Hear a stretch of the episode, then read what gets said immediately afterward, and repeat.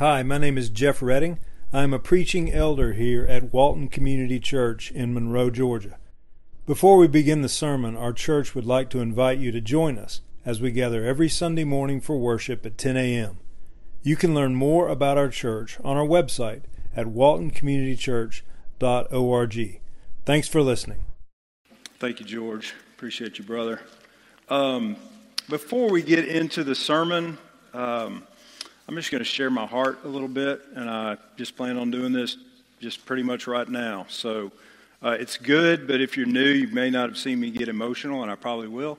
Um, but I've just been thinking, just in the past, the reason I'm sharing is because in the past uh, few weeks, I have just been, I feel like I have been under just spiritual attack, to be honest. And I have not uh, had that really happen much in my life, but um, it just almost feels like the, the enemy is coming after me and I'll have times when I'll feel great, and then all of a sudden, I've been sharing with some friends, and then all of a sudden, it'll just be like this darkness on me, and I'll feel sad and anxious, and uh, and stressed out and mad and all that, and then it will kind of go away. And um, so I, I don't know if that's spiritual warfare. It kind of feels like it. I don't know if that's what it feels like, but that's what it feels like to me. And so, one, I want to say to you, thank you for praying for me. Um, Two, uh, if you're if you've just gone, we've just our random things have just happened to our family. We had a lightning strike, tore up some of our house. One of our car was totaled in an accident. Just random things that have never happened. All these things are kind of happening. And so I, I may just be putting this together in the wrong way, but I also see God blessing this church in a huge way. Um, I was thinking about the fact that uh, when we started, you could put four and a half years ago, you could put all the adults in our church on the front row here. They would all fit on the very front row. And you know what? I thought when we started we would be a microscopic church for years and years, and I was totally fine with that. And to be honest, I don't, I did not want the church to grow and us start thinking about adding chairs and all this stuff. I just, I'm not telling y'all to leave, okay? I'm not telling anybody to leave. I'm just saying, I'm not big on like massive growth and programs and trying to get people. I'm just not big on that. I want to be faithful. I want us to be faithful.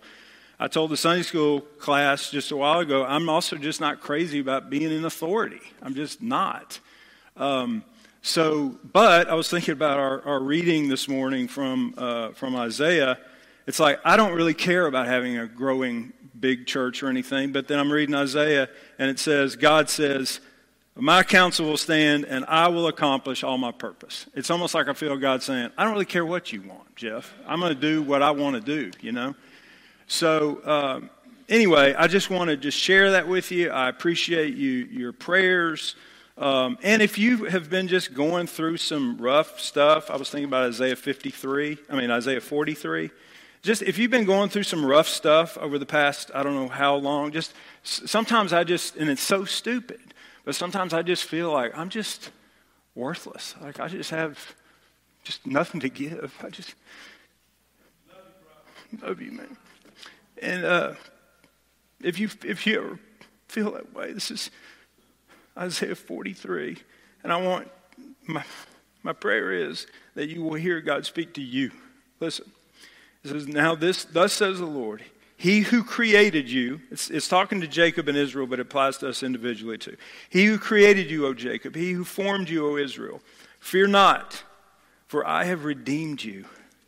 Listen to this I have called you by name. You are mine. You are mine. You belong to me.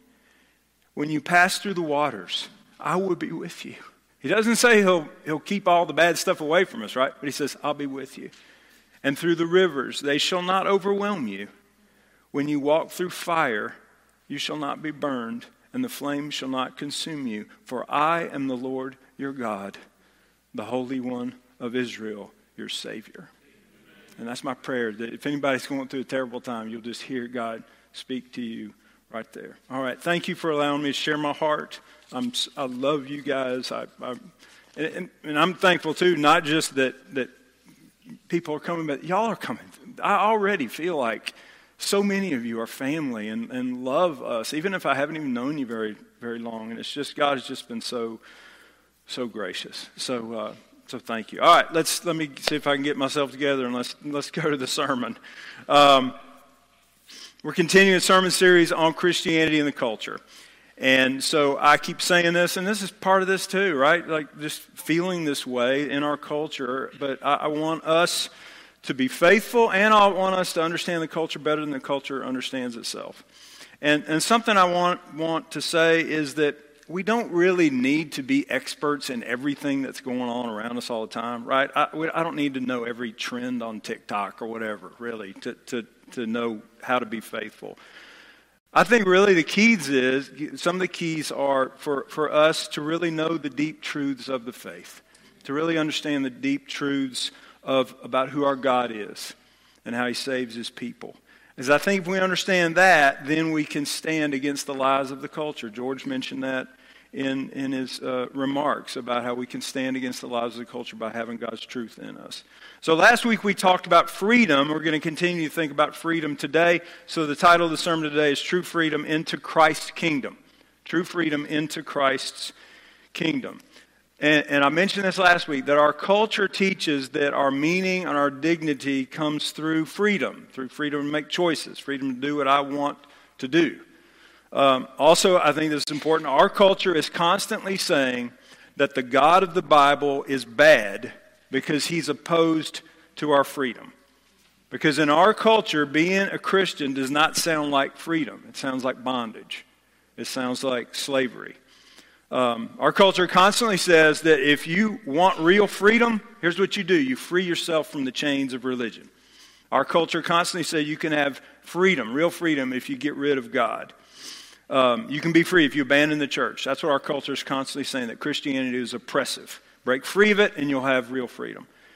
This is a message our young people are hearing a lot. But, young people, I hope you'll listen to me. That is a massive lie. It is the biggest lie. If someone says you can have freedom if you get rid of God, that's the biggest lie because here's the truth. The people saying that, they're the ones who are deceived and they're the ones who are enslaved. They're enslaved. They're the ones who actually need freedom. Because defiance against God, all that does is lead you down a path toward the destruction of your soul. And that's not freedom. Rebellion against God is not freedom. It's depressing and it's soul destroying. Because, and this is what we looked at last week, true freedom means being free from something bad and being free to something good. So I want us to think more about that today. So if you have your Bibles, turn with me to Exodus chapter 1. What we're going to do is we're going to look at the book of Exodus. And really, I just I want us to, to walk through it. We're going to walk through it quickly. I actually preached a whole sermon series on Exodus, and I love it. But uh, we're going to walk through Exodus 1 and the or Exodus, the book of Exodus. And the reason we're going to do that is because when we look at the Exodus account, I think it's the best Old Testament historical account of how God sets us free. I think it's a wonderful picture of how God sets us free spiritually, about how God frees his people from spiritual slavery, how he frees his people from darkness. So in Exodus, in case you don't know the story, the people of Israel, they are in bondage. They're enslaved in Egypt. They're slaves. And so let's look at Exodus 1. Let's start in verse 13. Exodus 1, verse 13. All right, it says, So they, this is the, the Egyptians, they ruthlessly made the people of Israel work as slaves and made their lives bitter with hard service in mortar and brick and in all kinds of work in the field. In all their work, they ruthlessly made the Israelites work as slaves. So these Israelites in Egypt, they're, they're slaves, and Pharaoh and the Egyptians are making their work as hard as possible. So the Israelites are in bondage, they're not free. And this is the same thing. What I want you to see is this is the same thing that Satan does to people in his domain, right? In, in spiritual slavery, in his kingdom of darkness. So Egypt is a picture of the devil's spiritual kingdom of darkness. And what the people of Israel do is they cry out to God. And that would be my encouragement to you. If you know that you're not in the kingdom of Christ, if you know that you're in the kingdom of darkness, cry out to the Lord. Cry out to the Lord. And that's what they do. If you go to Exodus chapter 2, flip over to Exodus 2, verse 23. Exodus 2, verse 23, near the end. It says, During those many days, the king of Egypt died, and the people of Israel groaned because of their slavery and cried out for help. They cried out to God for help. Their cry for rescue from slavery came up to God. God heard their cries. Verse 24 And God heard their groaning, and God remembered his covenant with Abraham, with Isaac, and with Jacob. God saw the people of Israel, and God knew. So the people cry out to God, and God hears them. And that's what I would say to you. If you know you're in this spiritual place of darkness, cry out to the Lord. He'll hear you. Let's go to Exodus chapter 3. Go to Exodus 3 and let's look at verse 7. Exodus 3, verse 7. Then the Lord said, I've surely seen the affliction of my people. Notice that. I've surely seen the affliction of my people who are in Egypt and have heard their cry because of their taskmasters. I know their sufferings, God said. He says, I know your sufferings. And I've come down to deliver them out of the hand of the Egyptians and to bring them out of that land to a good and broad land, a land flowing with milk and honey. So remember, Egypt is a, spirit, a picture of spiritual slavery, spiritual bondage. And the thing is, all of us, when we're born, we're born into this. We're not born in the promised land. All of us are born in Egypt. We're born in spiritual bondage, in spiritual slavery. We're born in spiritual Egypt. So this is a picture of us before we were freed by God. Okay, so Egypt is a picture of, of darkness, and Satan is the prince of darkness, and Egypt is a picture of this domain of darkness. In Colossians 1:13, it says this that God has transferred us from the domain of darkness and he's transferred us into the kingdom of his beloved son, the Lord Jesus Christ. That's what God does for us. So God is the one who frees us out of the domain of darkness and God frees us into the kingdom of Jesus. But don't think that because you're born in a Christian family that you're born in the kingdom of Jesus. You're not. We're naturally born sinners. We're born in the kingdom of darkness. And you need to trust in Jesus to bring you out of that into his kingdom. All right, Exodus 3. Look at verse 19. Go down to verse 19 of Exodus 3. God is speaking to Moses. God is speaking to Moses, and he says this, verse 19. But I know, I know that the king of Egypt will not let you go unless compelled by a mighty hand. So God says, So I will stretch out my hand and strike Egypt with all the wonders that I will do in it. After that, he will let you go. So, in the same way, the prince of darkness does not allow his slaves to go free unless God strikes with a mighty hand. Unless God gives a, the, delivers the knockout blow against Satan. That's the only way people can be set free from the darkness, from the kingdom of darkness, if God strikes with a mighty hand. All right, let's go all the way to, we're going to go forward a number of chapters to Exodus chapter 11. We're going to skip a bunch of chapters. And what we're skipping over is all these plagues that come on Egypt. If you've ever read Exodus, you know that God strikes Egypt with all these plagues. He turns the Nile into blood. He sends all these nasty frogs, and they get in everywhere. Uh, he sends these gnats and flies. Uh, livestock are killed. There's boils, hail, locust, and then darkness. Okay? So God sends all these plagues, and yet still Pharaoh will not allow the Israelites to go free. They're still in bondage, they're still in slavery. So let's look at, Exodus chapter 11. And what this is, this is the final judgment that God brings on Egypt, and it's the death of the firstborn. And God says, this is how Pharaoh is going to let you go when he brings this, this judgment, the death of the firstborn. So this is Exodus 11, beginning verse 4. So God has already spoken to Moses, and now Moses is speaking to Pharaoh. Verse 4.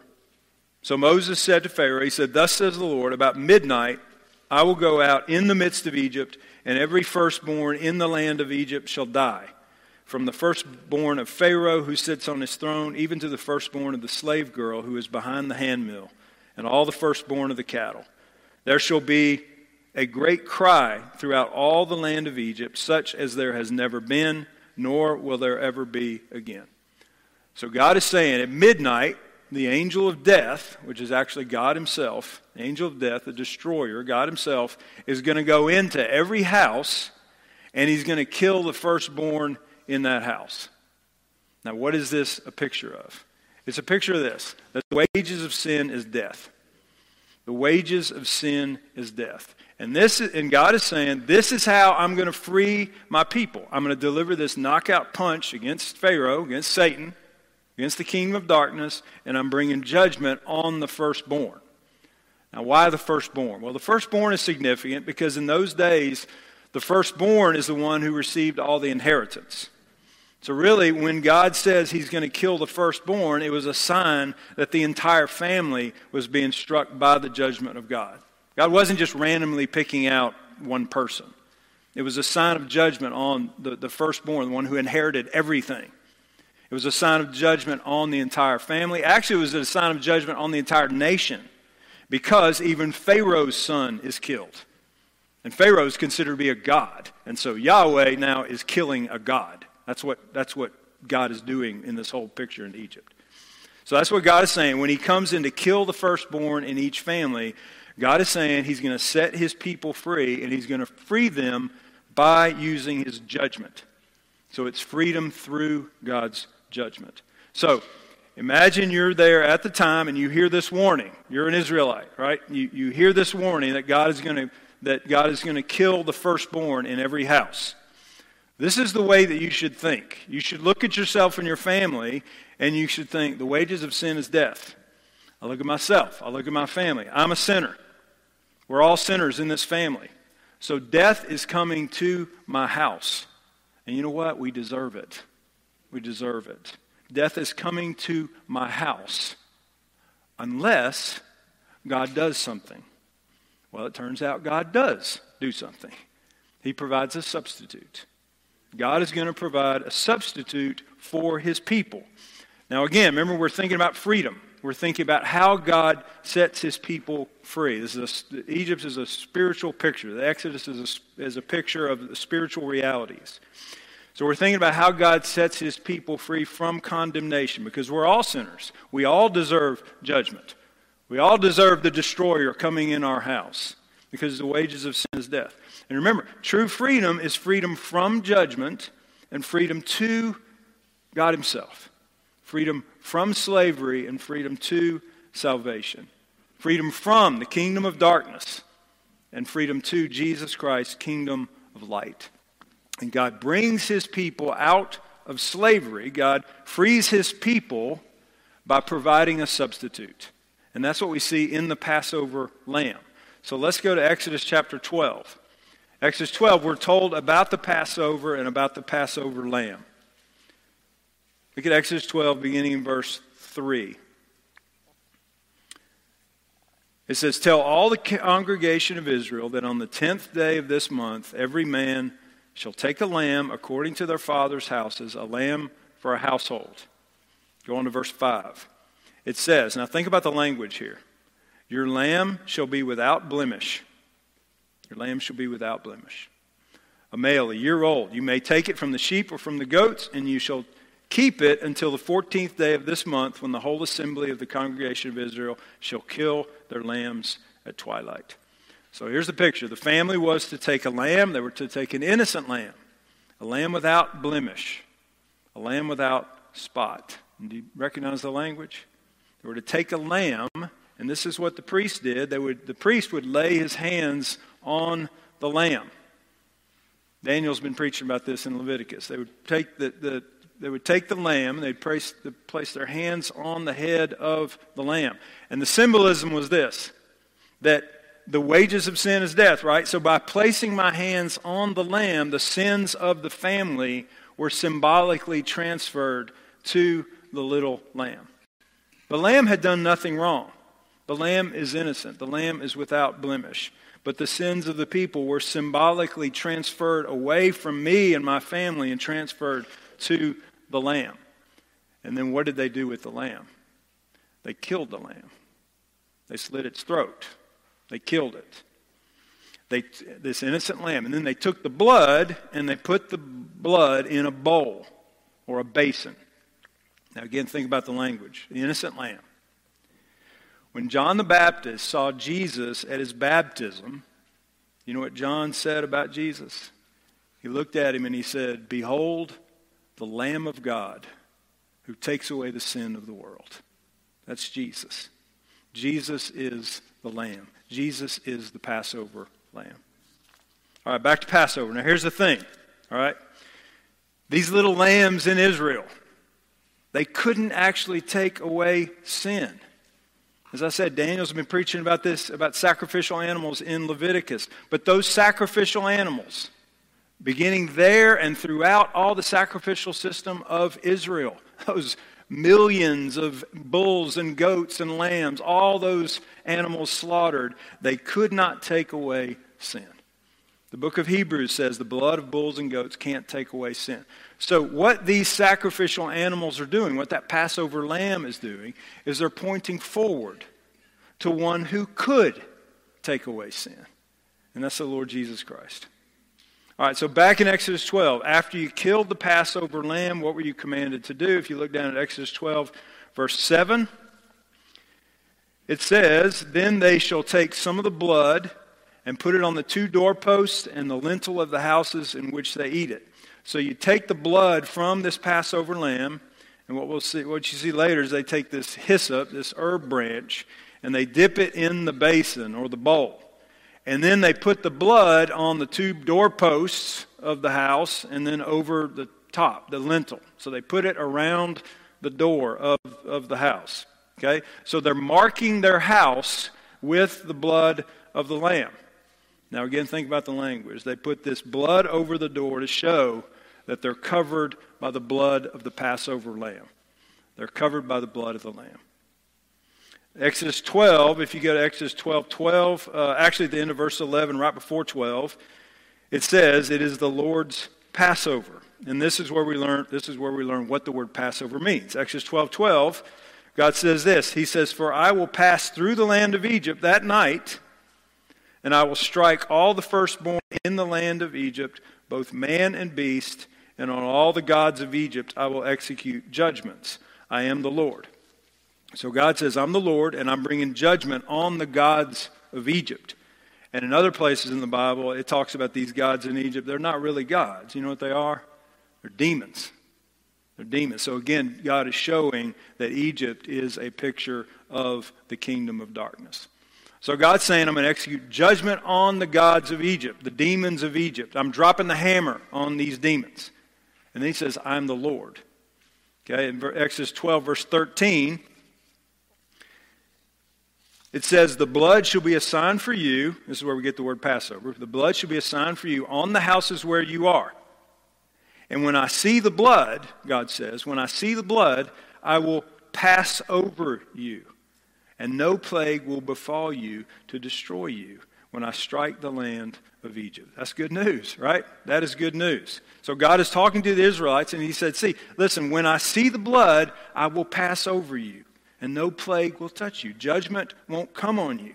He says, I'm going to pass through. I'm bringing judgment. I'm bringing death to every house because the wages of sin is death. He says, I'm bringing judgment, but if I see the blood of the Lamb on the door, then I'm going to pass over that house. So, what we see here is that the way you're saved is through the sacrifice of the Lamb. The Lamb is the substitute. Because when the Lamb has been killed as a substitute for that family, that means all the sins of that family have been symbolically placed on the Lamb.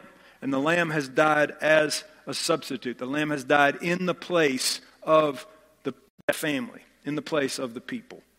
And so God is saying, when I see that blood on the doorposts, on the doorframe, I'm going to pass over. I'm not going to bring judgment because the lamb has already received it in itself. The judgment that should have come to that family, the lamb has already taken it. And, and this is what Jesus has done for us. This is the gospel. This is the gospel. This is the good news. This is how we are freed. We're talking about freedom, how we get freedom from God's just judgment, how we're freed from condemnation, how we're freed from slavery in spiritual Egypt. We're freed from slavery to the kingdom of darkness, and it's all because of Jesus. It's all because of Jesus' substitutionary death, the perfect Lamb of God who died in our place. I said this last week. When Jesus gets us, he doesn't get a lot, really. he doesn't gain much. And yet he died for us, his people, because he loves us. He took our sins upon himself He died in our place on the cross. He's our substitute. Death fell on him.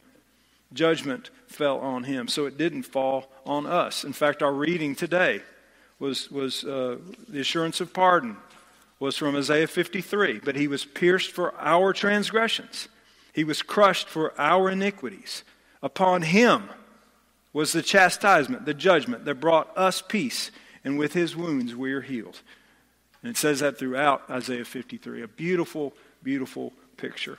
Okay? So, this is what Jesus has done for us. And so now, if you put your faith in Jesus, when God sees you, he doesn't see your sin. Think about the joy of that. When God sees you, if you've put your faith in Jesus, he doesn't see your sin because he sees your life covered by the blood of the Lamb. And he passes over you on the day of judgment. That means there's no more condemnation, there's no more wrath remaining. This is the gospel of freedom. And as I said, we see this in Exodus, in the Passover. All right, Exodus 12, verse 29, we get the actual judgment. So let's read Exodus 12, 29 to 32. It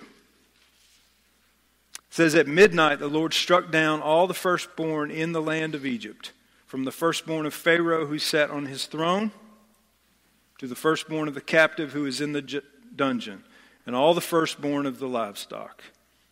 God struck them down. And Pharaoh rose up in the night, he and all his servants and all the Egyptians, and there was a great cry in Egypt, for there was not a house where someone was not dead. Every single house had someone dead in it.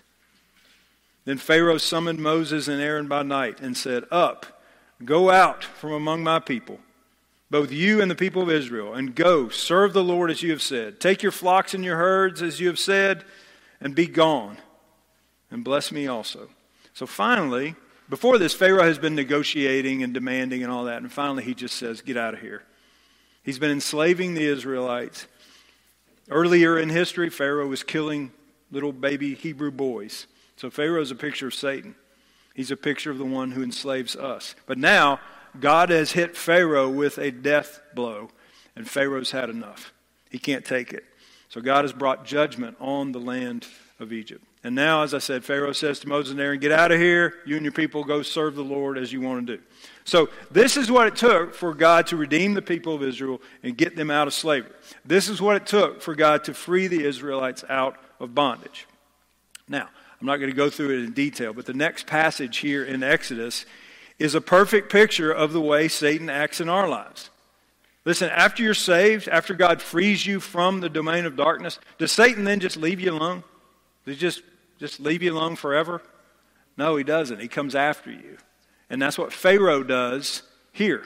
He changes his mind. And Pharaoh sends his troops after the people of Israel. He sends his armies to go after the Israelites because Pharaoh wants to enslave them again. And this is what Satan does to us as well. But God isn't having it. God will protect his people. In Exodus 14, look at Exodus 14, verse 10. Exodus 14, God brings the people of Israel through the Red Sea. God does this miracle by allowing the people of Israel to go across dry ground through the Red Sea. Look at Exodus 14, uh, verse 10. Read 10 to 12. When Pharaoh drew near, the people of Israel lifted up their eyes, and behold, the Egyptians were marching after them. So they look up, and here come the Egyptians coming after them. And they feared greatly. And the people of Israel cried out to the Lord. And this is where they start complaining again. They don't trust. They're, they're not righteous people. That's another thing we want to see. God doesn't save righteous people, He doesn't save good people. These are complainers, just like we are. Verse 11 They said to Moses, Is it because there are no graves in Egypt that you have taken us away to die in the wilderness? What have you done in bringing us out of Egypt? Is not this what we said to you in Egypt? Now listen, leave us alone that we may serve the Egyptians. They were crying out because they were in slavery. God rescues them. And then they say, Didn't we say just leave us alone so we can be enslaved to the Egyptians? They said, For it would have been better for us to serve the Egyptians than to die in the wilderness. So the people of Israel are constantly complaining, and don't we do the same thing? I do the same thing.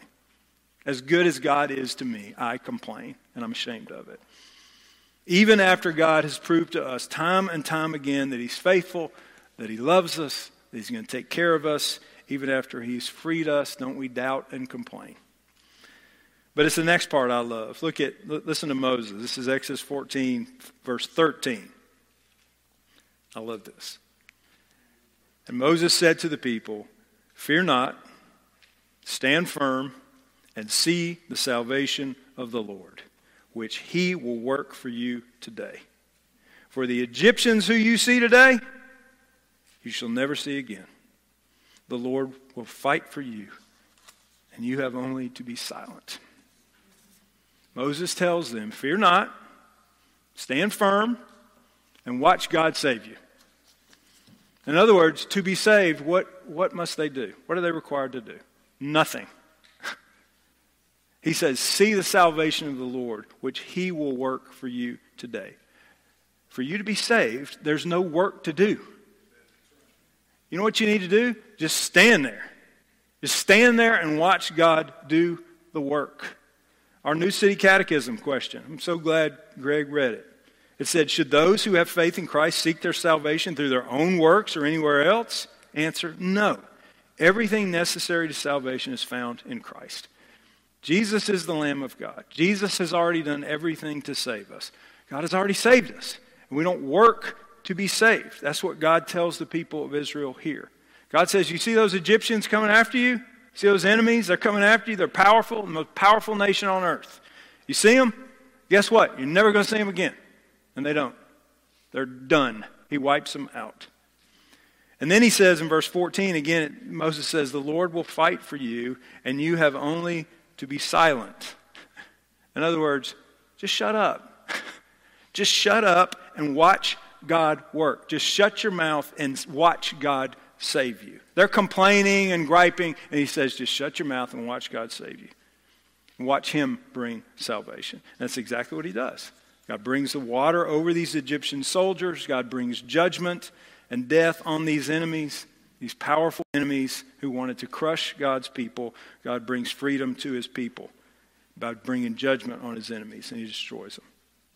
Now, let me stress something. If you're in spiritual Egypt, if you're enslaved to sin, you haven't been saved by God, let me issue a solemn warning to you that judgment, just like judgment came on Egypt, judgment is coming on spiritual Egypt. Just like the Lord brought judgment on ancient Egypt thousands of years ago, judge, judgment is coming on spiritual Egypt, which is this world. Those in rebellion against God. And the judgment that God is going to bring when Christ returns, that judgment is infinitely worse than what he brought on ancient Egypt. The judgment that Christ is going to bring to this world, to spiritual Egypt, is certain. Don't think you're going to avoid it. To those in rebellion against him, that judgment is going to be total and complete. There's no escaping it. There's no escaping it, with one exception Jesus Christ, the true Passover lamb. If you realize you're in spiritual Egypt, if you realize you're in darkness, you're in the domain of darkness, you're under the authority of the prince of darkness, if you realize that, do what the people of Israel did cry out to the Lord. Put your trust in the true Passover lamb, the Lord Jesus Christ, who laid down his life for his people. If you give yourself completely to Jesus, trusting in his substitutionary death and in his resurrection, then God's coming judgment will pass over you, just like what happened in Egypt. And you will know God's love. That's all you'll know. And his forgiveness. All you'll know is eternal life. And your Savior will never leave you. Our memory verse this month is John 11, 25 and 26, where Jesus said, I am the resurrection and the life. Whoever believes in me, though he die, yet shall he live, and everyone who lives and believes in me shall never die. This is an amazing promise that the Lamb of God gives to his people. And it's guaranteed. It's guaranteed. Because of Jesus, though I die, yet shall I live. And there's a sense in which I'll never die because my soul will always be safe with Jesus Christ. So cry out to the Lord now. All right, back to Exodus. God has saved his people out of ancient Egypt. He's destroyed the Egyptian army by drowning them in the Red Sea. Now, here's the beautiful part to me, and this is so important. I'm going to wrap up with this. If you'll flip forward to Exodus chapter 20. As you're turning at this point, the people are in the wilderness. So God has already saved them, right? He's defeated Pharaoh. He's brought freedom to his people. God has saved his people out of the kingdom of darkness, just like when he brings us out of darkness when Christ saves us. Now, these Israelites are in the wilderness at this time. They're not in the promised land, they're in the wilderness, but they're under the protection of God. He leads them by a pillar of cloud by day and by a pillar of fire by night. So they're in God's kingdom. They're under the kingship of God, but they're in the wilderness. And yet God is bringing them to the promised land eventually. It's the same for us. We've been that's where we are. We're in the wilderness right now. God has rescued us. We're headed to the promised land. We're heading to the heavenly promised land, but we're not there yet. We're in the wilderness. But we're safe with God. We're safe with Christ who will always be with us. Okay, it's the same with these, these Israelites because he's already rescued. Now, God is about to give them the law. That's what happens in Exodus 20. He gives them the law, the Ten Commandments. But now think about this. Were the Israelites saved out of Egypt by being obedient to the law? Is that how God saved them out of Egypt? Did, did God save the people of Israel after giving them the law and then watching them, and then they're obedient, and then He saved them? Is that how it happened? No. When they were saved, they didn't even have the law yet. As I said, God doesn't give the law until here in Exodus 20, and that's when He gives them the Ten Commandments. So God saves them, and now He gives them the law. And the Ten Commandments actually begin in verse 3. First commandment is, You shall have no other gods before me. But again, notice this that even before God gives them the Ten Commandments, before He gives them the law, look at how God identifies Himself. This is Exodus 20, verses 1 and 2. Let's look at it. This is so important and so beautiful.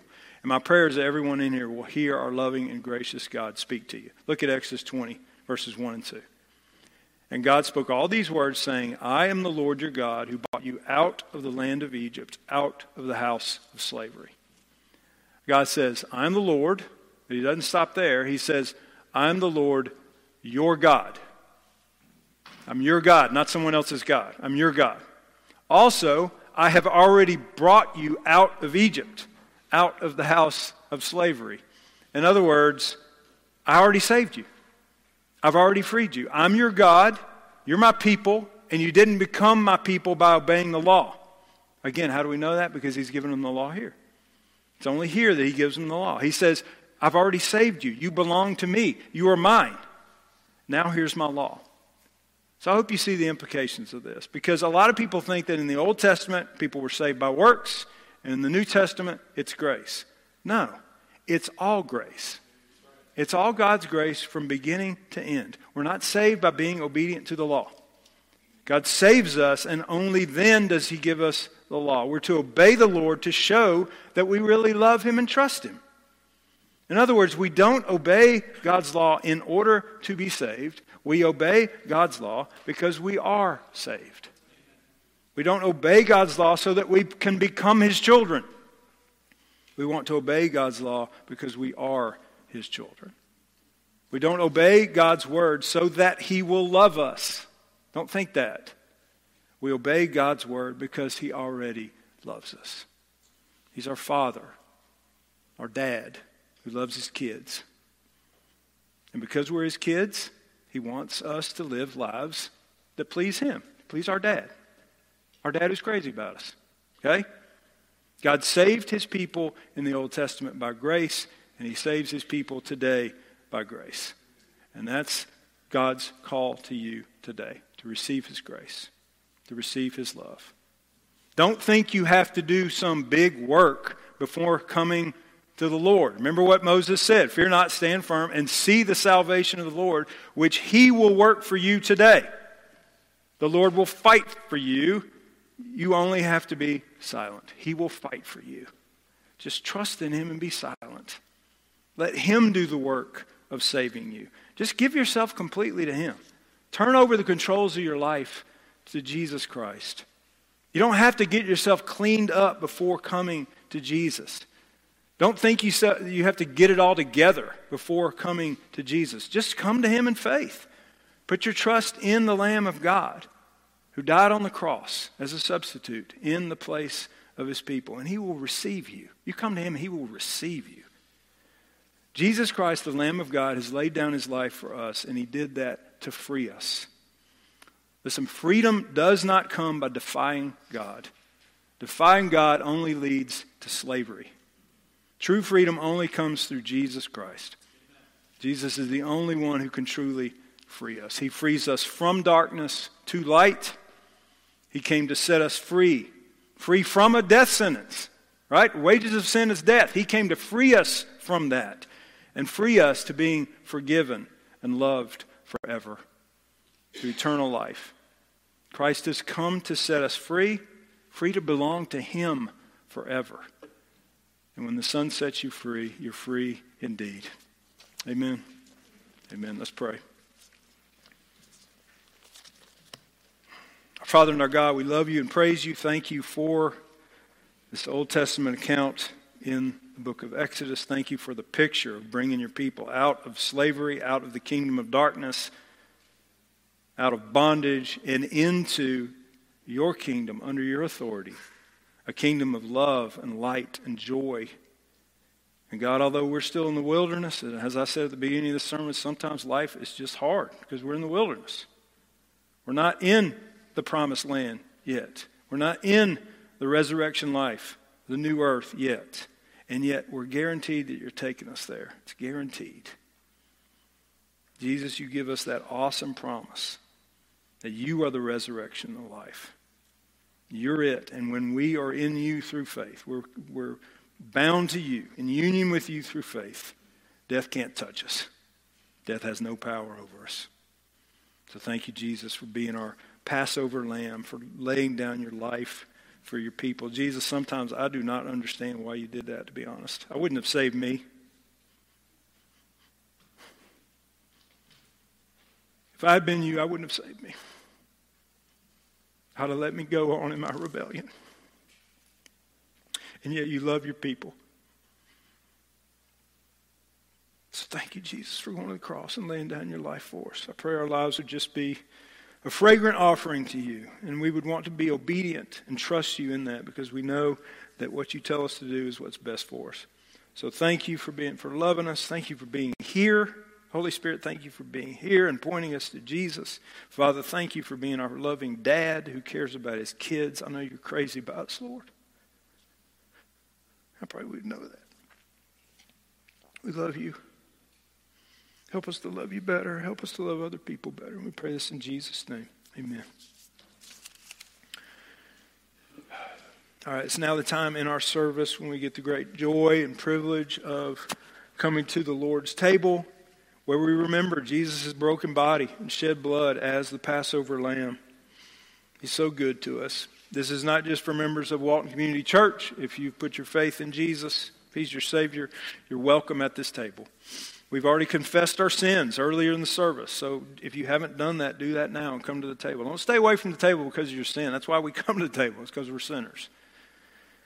Paul writes about this in 1 Corinthians 11. He said, For I received from the Lord what I also delivered to you that the Lord Jesus, on the night when he was betrayed, took bread, and when he had given thanks, he broke it and said, This is my body, which is for you. His broken body for us. Do this in remembrance of me. In the same way, also, he took the cup after supper, saying, This cup is the new covenant in my blood. Do this as often as you drink it in remembrance of me. For as often as you eat this bread and drink the cup, you proclaim the Lord's death until he comes. And he's coming one day. Whoever therefore eats the bread or drinks the cup of the Lord in an unworthy manner will be guilty concerning the body and blood of the Lord. Let a person examine himself then and then so eat of the bread and drink of the cup. For anyone who eats and drinks without discerning the body eats and drinks judgment on himself. That is why many of you are weak and ill, and some have died. But if we judged ourselves truly, we would not be judged. But when we are judged by the Lord, we're disciplined so that we may not be condemned along with the world. Let's pray again. Lord Jesus, again, thank you for going to the cross for us. Holy Spirit, thank you for being here. I, we, we know that this is a means of grace. You use this for us to strengthen us to strengthen us in our faith. Even if we can't feel it in the moment, you're working, Lord, and we trust that. And we praise you. Help us to always look to Christ. Help us to look to see the beauty of the gospel in the glory of the face of Jesus Christ. Help us to see that even now, Lord. We love you. We pray this in your name, Jesus. Amen.